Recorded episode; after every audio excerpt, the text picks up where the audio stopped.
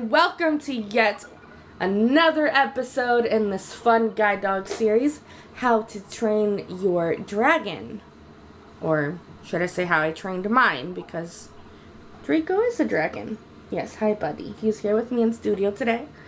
And I have the amazing Megan Whalen back with me. She is my friend and Draco's trainer. And uh, we both kind of went on this adventure together. So, hello, Megan. Hello. How are you doing today? Not too shabby. It's really hot out, but other than that, uh, hanging in, got all the dogs exercised early, and now we're all just cooling off. That's awesome. That's great. Yeah, it is very hot out. Um, so, Draco and I are staying cool. We'll play some fetch inside um, later today, but okay. Let's continue on with the series. So, I think the first thing that I'm going to be, or that we're going to be, I should say, discussing is why I chose to privately train. I don't know if I touched on that a little bit. Um, and I chose to privately train for a few reasons. And one of them being that when I met Megan and we started becoming friends, I saw what a wonderful guide dog handler she was. Um, and I'm not saying that, you know, she's perfect, because nobody's perfect. Um, Hold on. Yes, I am. I'm just kidding. We all have flaws. Just kidding. I know. And, but anyway, I just saw how, I guess, the relationship too with her dog then, but I mainly just saw how good she was and how on top of it she was, because that's very important. Um, and I think a key thing that people need to realize when they have a guide dog is that the training never ends. Even if it's a service dog, the training never ends. The training is always ongoing. So, you know, for example, when you go through a program, you know, the trainer trains a dog, works with the dog, goes through all the training, then the trainer trains you. And then, you know, you learn how to work with the dog. And then when you and the dog come home, it's kind of like how you kind of become the quote-unquote trainer. But, I mean, you're not training the dog. You're working with the dog. Um, so the dog has to respond to you, has to listen to you, um, and it's your responsibility to keep up with that training. So, you know, because the dog is a dog, it's not always, it's not going to remember, oh, I, uh, I learned all these skills. You know, if you don't work with the dog enough, the dog's going to lose those training, you know, the training, and it's just going to become a glorified pet. So that's very important, and I just thought I should touch on that a little bit. But um, back to why I chose to privately train. Anyway, Megan, I think you were training or beginning to train with your third guide dog at the time, who you were owner training, correct? Yeah, I think that's about right. Um, and I remember you telling me, hey, I'm actually owner training my third guide dog, and, you know, we're working together, so whenever you're ready, let me know, and I'll help you. And I was like, okay. Um, and I think it's because, like, you knew how much I admired you as a handler, and I still do. And, you know, you've always been a role model for me. And uh, then... of course, years later, um, I think it was, what, the pandemic when I started looking for dogs again? Mm-hmm.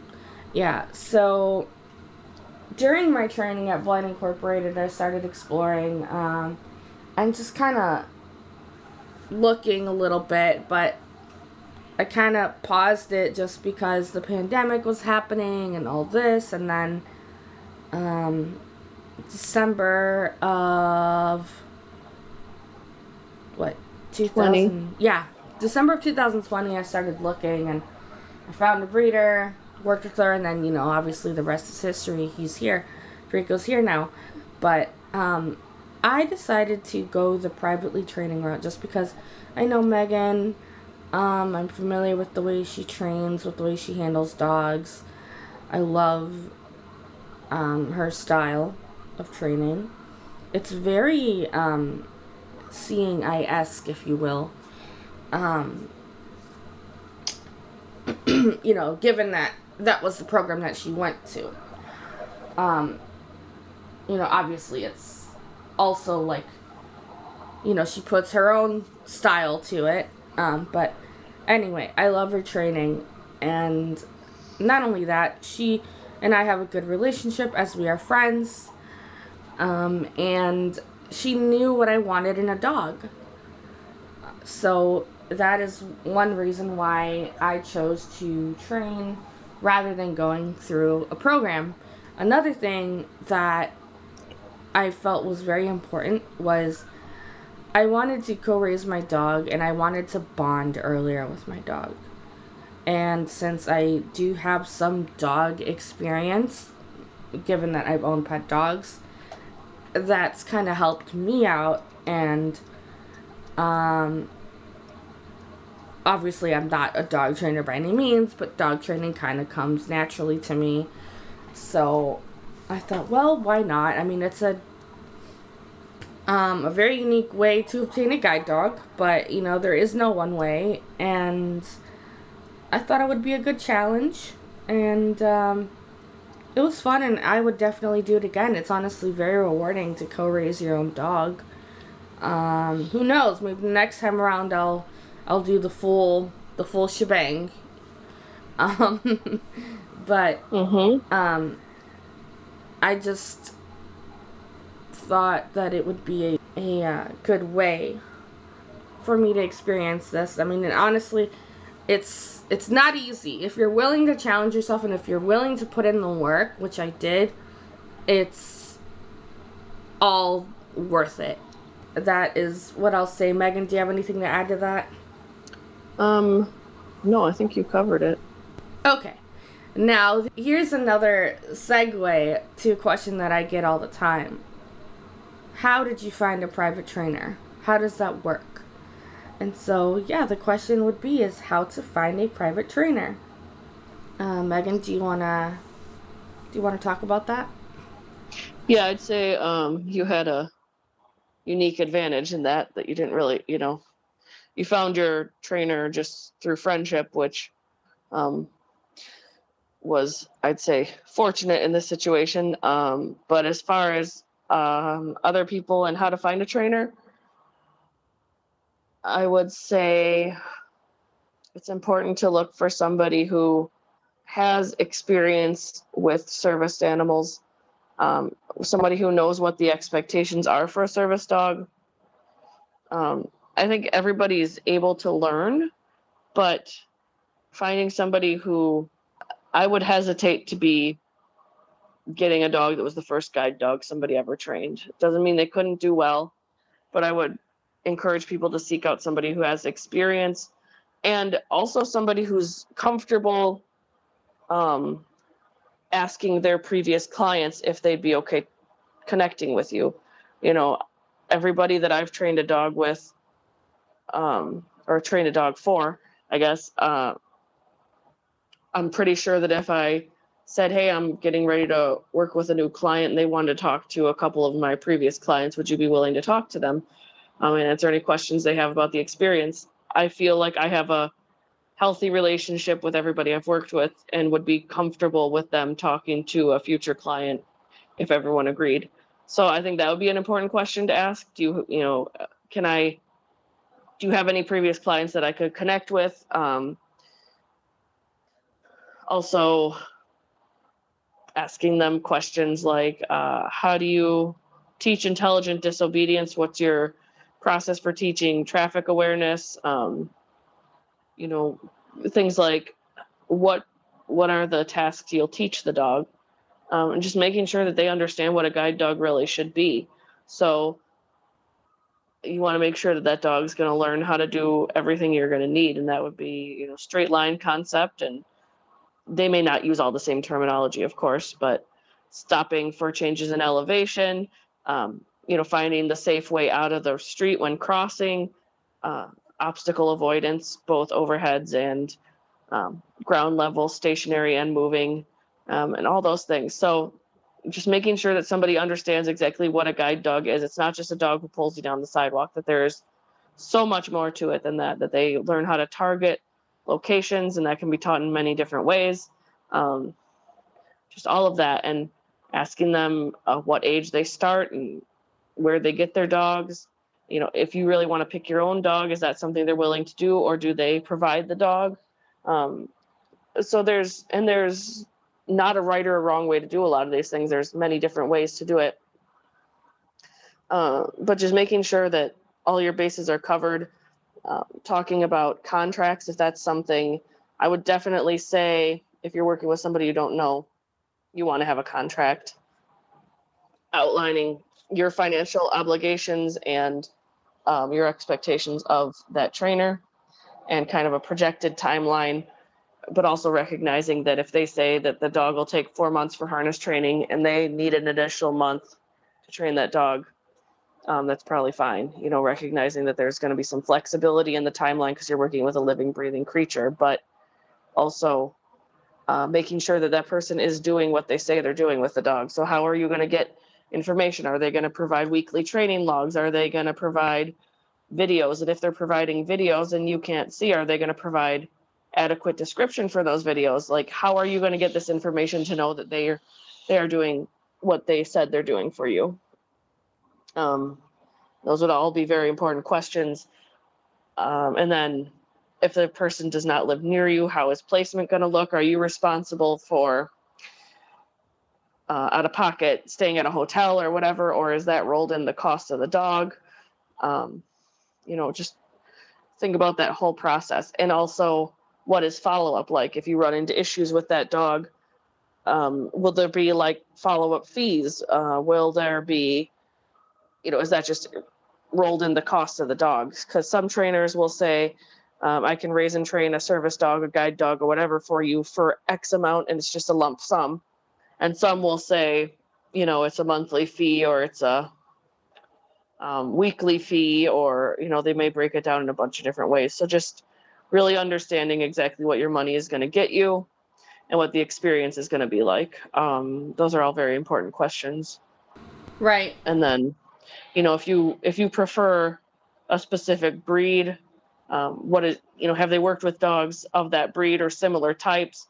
You know, if you've got somebody who's always trained Labradors and you really want a standard poodle or a German Shepherd or a Doberman or one of those breeds that tend to be a little bit more um, one person dogs and maybe take a little bit more to transition over, is that something that trainer can work through? Is that something they'll support you through? Because it will take a little bit more for that dog's loyalty to move over to you as the handler. Um, so just like a- any trainer who uh, I would say is worth working with is going to be happy to answer your questions, because they're going to know that you're invested in it going well and they should be invested in it going well. And um, it's also possible to come across someone you really like and they just aren't the right fit, because maybe they have only worked with labs and they're not comfortable with the process of, you know, if the transition of handling is, is hard on the dog, that they're going to maybe not be as comfortable with that process. Or, um, you know, I, I had one German Shepherd who uh, just like wanted nothing to do with me for the first week and a half I had her. And the trainers were prepared to help me through that. And that was my first guide dog. Um, but if someone's only worked with a breed that uh, is more likely to be like, oh, cool, you're the one who feeds me. That's cool. Like, this is a little confusing, but we can do this together. Um, you know, they may not be as comfortable with that transition. So those, those are just all important things to really consider. And uh, it, like I said, you can have somebody who is fantastic and just not the right fit for you. You know, I wouldn't be offended if I had an extensive conversation with somebody. They asked good questions. We had uh, great, great discussion about it. And in the end, they said, you know, I really think you do a great job, but I'm going to go with X because Y. That's fine. Like, just like someone can go to the store and try on five different pairs of jeans, and four of those five, you know, do fit in their different styles, and you buy one. That doesn't mean that the other one sucked. It just means that you picked the one that's best for you. So, right. Um, yeah. Right. And I, that all definitely makes sense. And it's so important to really, really find somebody that you gel with, um, and obviously that has experience, knows what they're doing, um, and can promise, well, I don't, I don't want to say the word promise, but can, uh, can train a dog, um, because your life is in their four paws, and mm-hmm. I, obviously safety is definitely a big, big thing when it comes to service dog. Like, you need to make sure that um, they can confidently keep you safe. Um, but uh, I will say with Draco, it's definitely very, it was a different scenario just because I, I know you, you know me, mm-hmm. um, and we both co-raised him together, so the transition was smooth. Um, yeah, he's, yeah, he definitely was comfortable with both of us, and so he'd gone back and forth between our houses, so he basically just had to learn that he, you were the person he was guiding now. He didn't have to really, like, learn to respect you or any of that. He, you guys had already worked all that out. Right. So your placement was very much, um... not that there were no learning curves, because there were, right, with your first dog. But yep. As far as, you didn't have to learn the dog. You just had to learn how to handle a guide dog. And that's a huge benefit that not every private private training experience is going to be that beneficial as far as that part of it goes, at least. Yep. And I will say, if anybody came to me and asked me about you, um, I would definitely say yes. I recommend her. She's amazing. Um, she will work with you and the dog, um, and yeah, I would definitely give you a ten out of ten, and I would go back to you, so. Well, thank you. I would welcome. Work with you again as well. Yes. And so now, just a little disclaimer. We are friends, yes, but just because we're friends, um, I...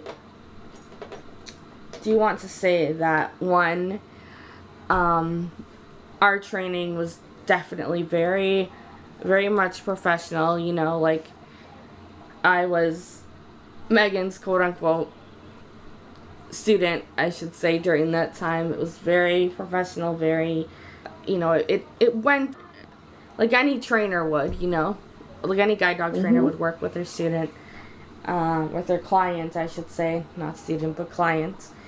Um, not only that, this wasn't done for free just because we're friends. So I, well, not only that I think, that's not my opinion, but when you have a friend who does something, you know, for a living or have, or, or they have a business or something, like, it's great to support them, because, you know, just because they're your friend, don't expect anything for free. Not that anyone ever assumed anything, but I just want to throw that out there, that just because somebody is your friend, work is never done for free. Um, and I mm-hmm. think that their work should definitely be considered and appreciated, and, you know, like, you pay for a service, so... this was definitely something that was paid for, um, obviously, because dog training, it's not cheap, never will be, you know, it, and if you want something done, you want it done right, well, you gotta pay. So that is all I'm going to say for that, because I think that that is something that should be, uh, should be known, that, yes, there's, there's friendship here, but obviously... I hired Megan to train my dog, and it was a service that was provided, so that is what I'll say for that. I just thought I would add that in there. Mm-hmm. Now, since we you did talk about placements, uh, let's talk about how does placement how does the placement process vary, and what considerations do you have to take into account? Okay, so um, the placement process can vary in a few ways. Either the trainer brings the dog to your environment, and the trainer stays maybe at a hotel or whatever, and they come and work with you daily, or the trainer has you come to their area and you do the placement. And that could be that you come to their area, but you stay at a hotel. In this case, um, mostly because we are good friends and I was very comfortable with you, uh, you know, you stayed in my home for those few weeks. But there are also trainers who, you know, maybe have a setup where somebody they don't know as well may still stay in the home. Um, and, uh, you know, that would be a, something they'd have to figure out. I, I personally, if I, if I brought somebody in that I didn't know as well, I'd have them stay at a hotel at their expense. And that would be um, disclosed upfront before anything started that, you know, during placement, you'll be staying at location X, you know, whatever works for you in the area, and you'll be responsible for getting to my location every day or whatever that might be, you know, however we're going to set that up. But that would be laid out in the agreement. So placement, I guess, just making sure you know what to expect. If if you need a person who's going to bring the dog to you and teach you in your environment, make sure they understand that and that they can accommodate that. Um, and, you know, I guess that, that kind of covers, as far as private training, that would cover all the different placement options, I would think. Right.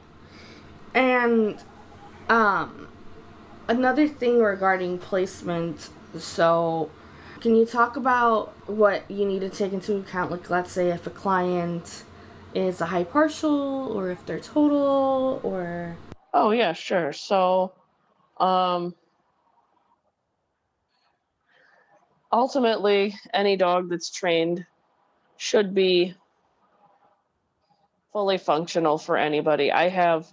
Uh, for, that's a very broad statement, but let me finish saying what I'm saying. Otherwise, I know that sounds ridiculous. Um, so I have a tiny bit of usable vision, but I will not place a dog if I don't feel that um, that dog requires visual assistance in any way. So um, I have enough vision that I can see the sidewalk um, and I can see... Sometimes if the lighting's right, I can see the the lines for the crosswalks for street crossings, and that's about all I can see. Um, but I do regularly while I'm out training dogs, keep my eyes closed, and or um, I have done sleep shades a couple of times, but I usually just keep my eyes closed and make sure that that dog is functioning well. I take them into environments I don't know, so I can't start to be like, oh, oh, I know that the block's ending soon. Let me choke up on the harness a little bit to help them stop for this curb. So I make sure that they've worked in areas where I couldn't possibly help them and that they are excelling in those environments as well. I don't need Angie to have a dog who can guide her on a fixed route in my neighborhood, and that's all that dog can do. Um, that is not a successful guide for her or for me. So um, that being said, when we worked together, knowing that Angie had uh, usable vision, you know, we talked a lot about how to make sure you're not um, cueing the dog more than is necessary. You know, if you see an obstacle coming up, do not um, slow, don't pull back on the harness, don't try to help the dog, that it has to be up to him to make the decisions. Uh, otherwise, Angie, like we talked about, you know, with your uh, night blindness, he's not going to know the difference that like, oh, now that it's nighttime, she's not going to be able to hand feed me how to go around this tree branch. So right. you have to, you know, you have to be able to uh, effectively trust that dog in any lighting. And so we did, um, we did night routes. And in some cases, night routes are done just to show the person that the dog works well at night. But Angie will tell you that we did quote unquote scary stuff at night. The things that I knew she would be a little bit more uncomfortable with were the things we did at night, because I wanted her to know that this dog one hundred percent is going to keep her safe and do what she needs him to. So we did, um, you know, heavier traffic areas. We did, um, you know, big like overpass pedestrian bridge that went up over a very busy street. Um, you know, we did a lot of things like that where I knew Angie would be more likely to be um, unsure, um, so that she could see that in those situations for sure he's got her back. So it wasn't just about like, hey, your dog can work at night, even though it looks a little different. It was, I know that in this, at this time, you can't in any way help this dog. And I'm, we're doing these routes to show you that he's got it. Like, he knows exactly what he's doing. So, right.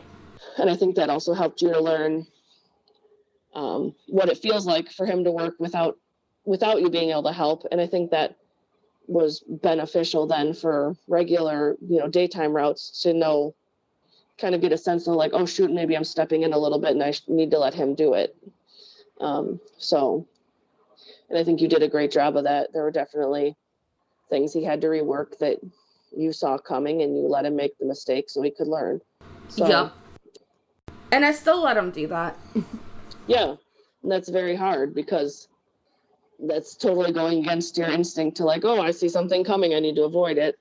Um, but yeah, like learning, I'd say that dogs tend to struggle the most with, you know, something like overhanging bushes or something, and gauging exactly how much of your space that's taking. So, you know, that was just to clarify for anybody listening. It wasn't like he was, you know, dropping her off curbs and stuff like that. It was like an area that was overgrown that people need to trim their bushes, you know, and and he barely brushed her arms on stuff or whatever. And just, you know, reworking those things rather than being like, oh, it's okay, I'll just pull my arm in next time, which is very easy to do. It's easy to it's easy to make excuses for yourself or for your dog. And we talked a lot about the importance of um, letting the dog make the decisions, letting the dog make mistakes, because that's how he's going to learn and grow. And, you know, we have a similar, Angie and I, a similar working pace, but we're different people. We're not exactly the same height and shape. And so there might be an area that he could clear me through just fine, but he has to learn that, you know, Angie walks a little further out from his side, or whatever it is, you know, she's a little shorter, she's a little taller, um, whatever that might be.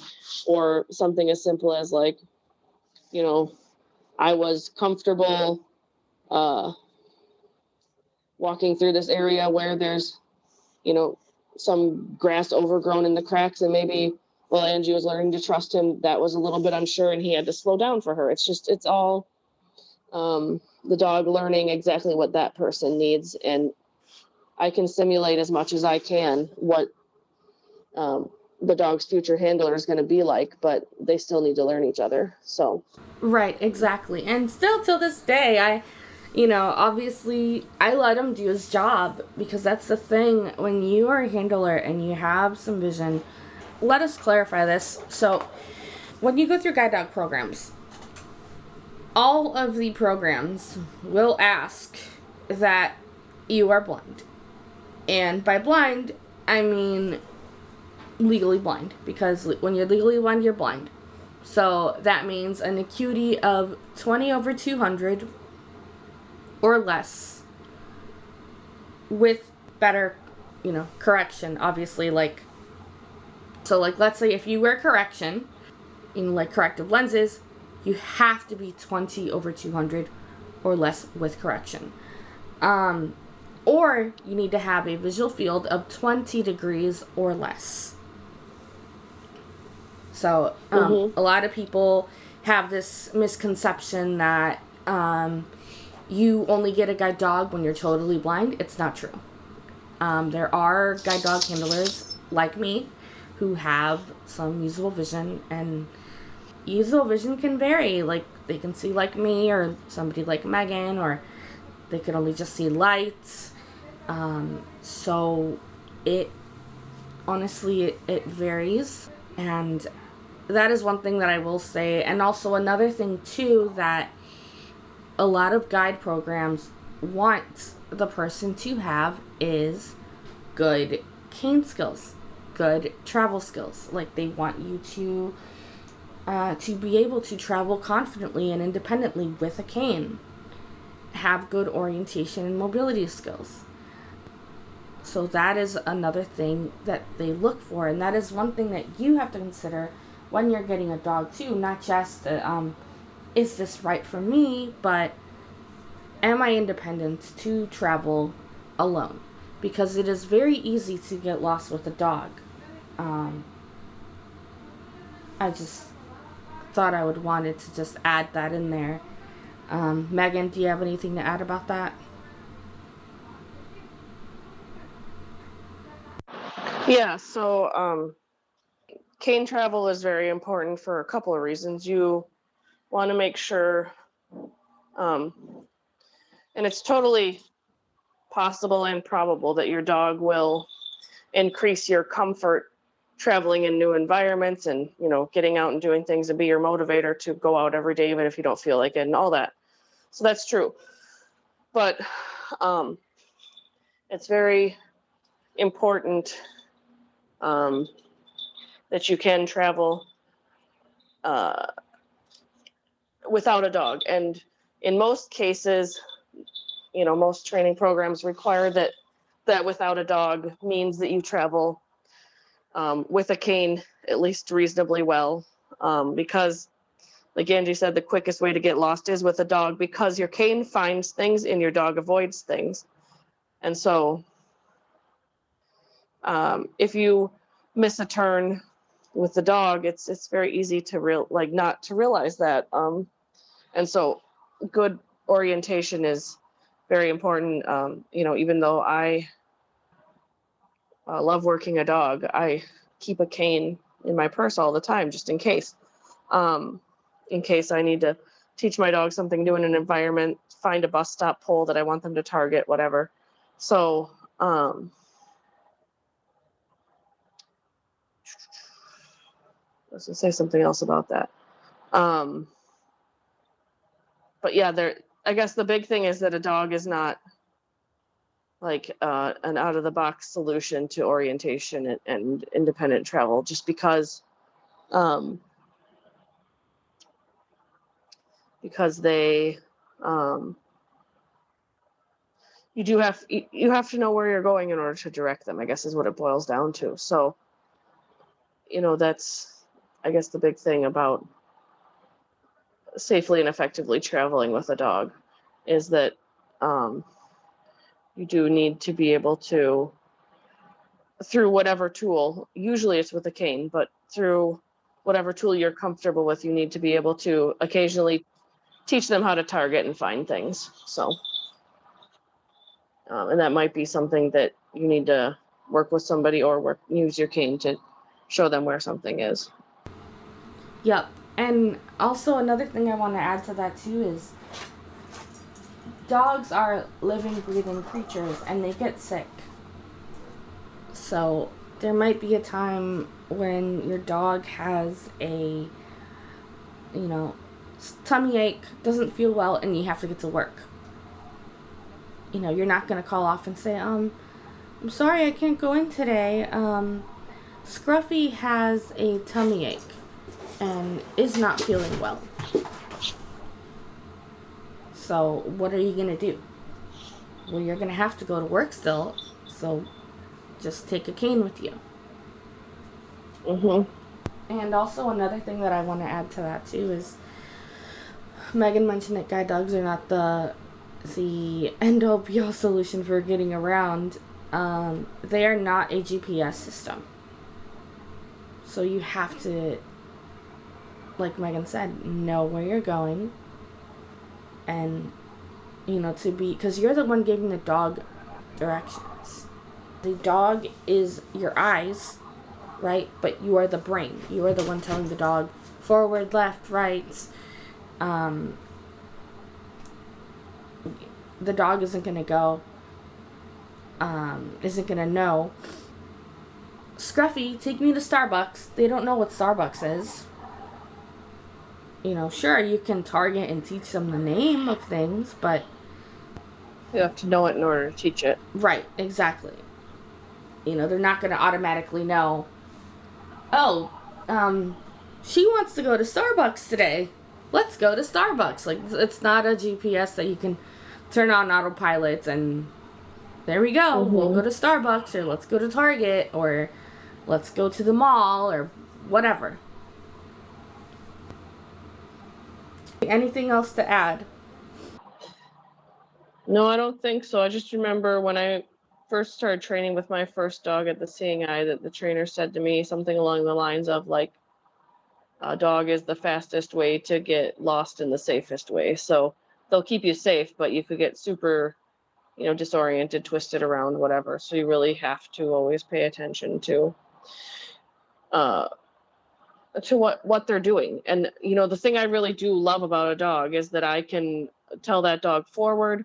We can walk down the sidewalk. I don't have to be um, manipulating my cane to find things. And I don't mind using my cane at all. I'm very comfortable with it. But it is just, you know, walking down the street and not having to find every crack and every bump and every everything. But I do need to be paying close attention to what that dog's doing in order to make sure, um, you know, something like they will learn things. You know, they'll get familiar with routes. Like every time I walk down my street, my dog indicates my house, and she's only four months old. Um, so like they will learn things. They will pattern to things just through your daily routine.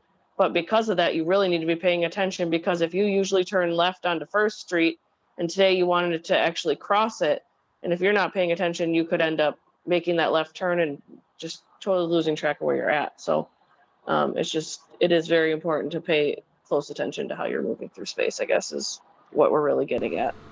Right, absolutely, absolutely, and, you know, I, I was going to say something now, because you, you brought up a really good, a really good point about um, getting lost in the safest way. I mean, I have gotten lost with Draco, um, but, you know, I've, I've figured it out, um, and that's just the thing that you, you have to feel confident in, because the dog isn't going to know everything. And I feel like that's a big misconception that the general public has, is that um, the dog knows where to go, the dog knows when to cross, the dog can see, you know, they don't know the difference between green or red. They don't know that green means go and red means stop. They just know that the car is a moving obstacle and that you don't go when it's coming towards you. Mm-hmm. Um, but yeah, that's a lot of things that people have asked me about. Um, so, how you know, how do you cross the street with him? Does he know? And, you know, I said, well, no, he doesn't know when it's safe. He knows he has to keep me safe, because, you know, they view the car like they do a shopping cart. So, yeah, that's another big thing um, to definitely keep in mind uh, when you are looking into getting into the world of guide dogs, um, be it going through a program, going through a program that does home placements, or owner training, or privately training. Is just... Um, those things to consider.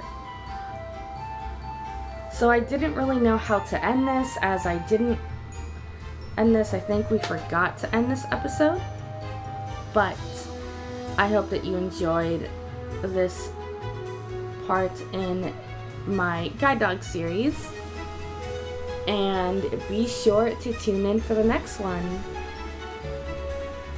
Bye guys!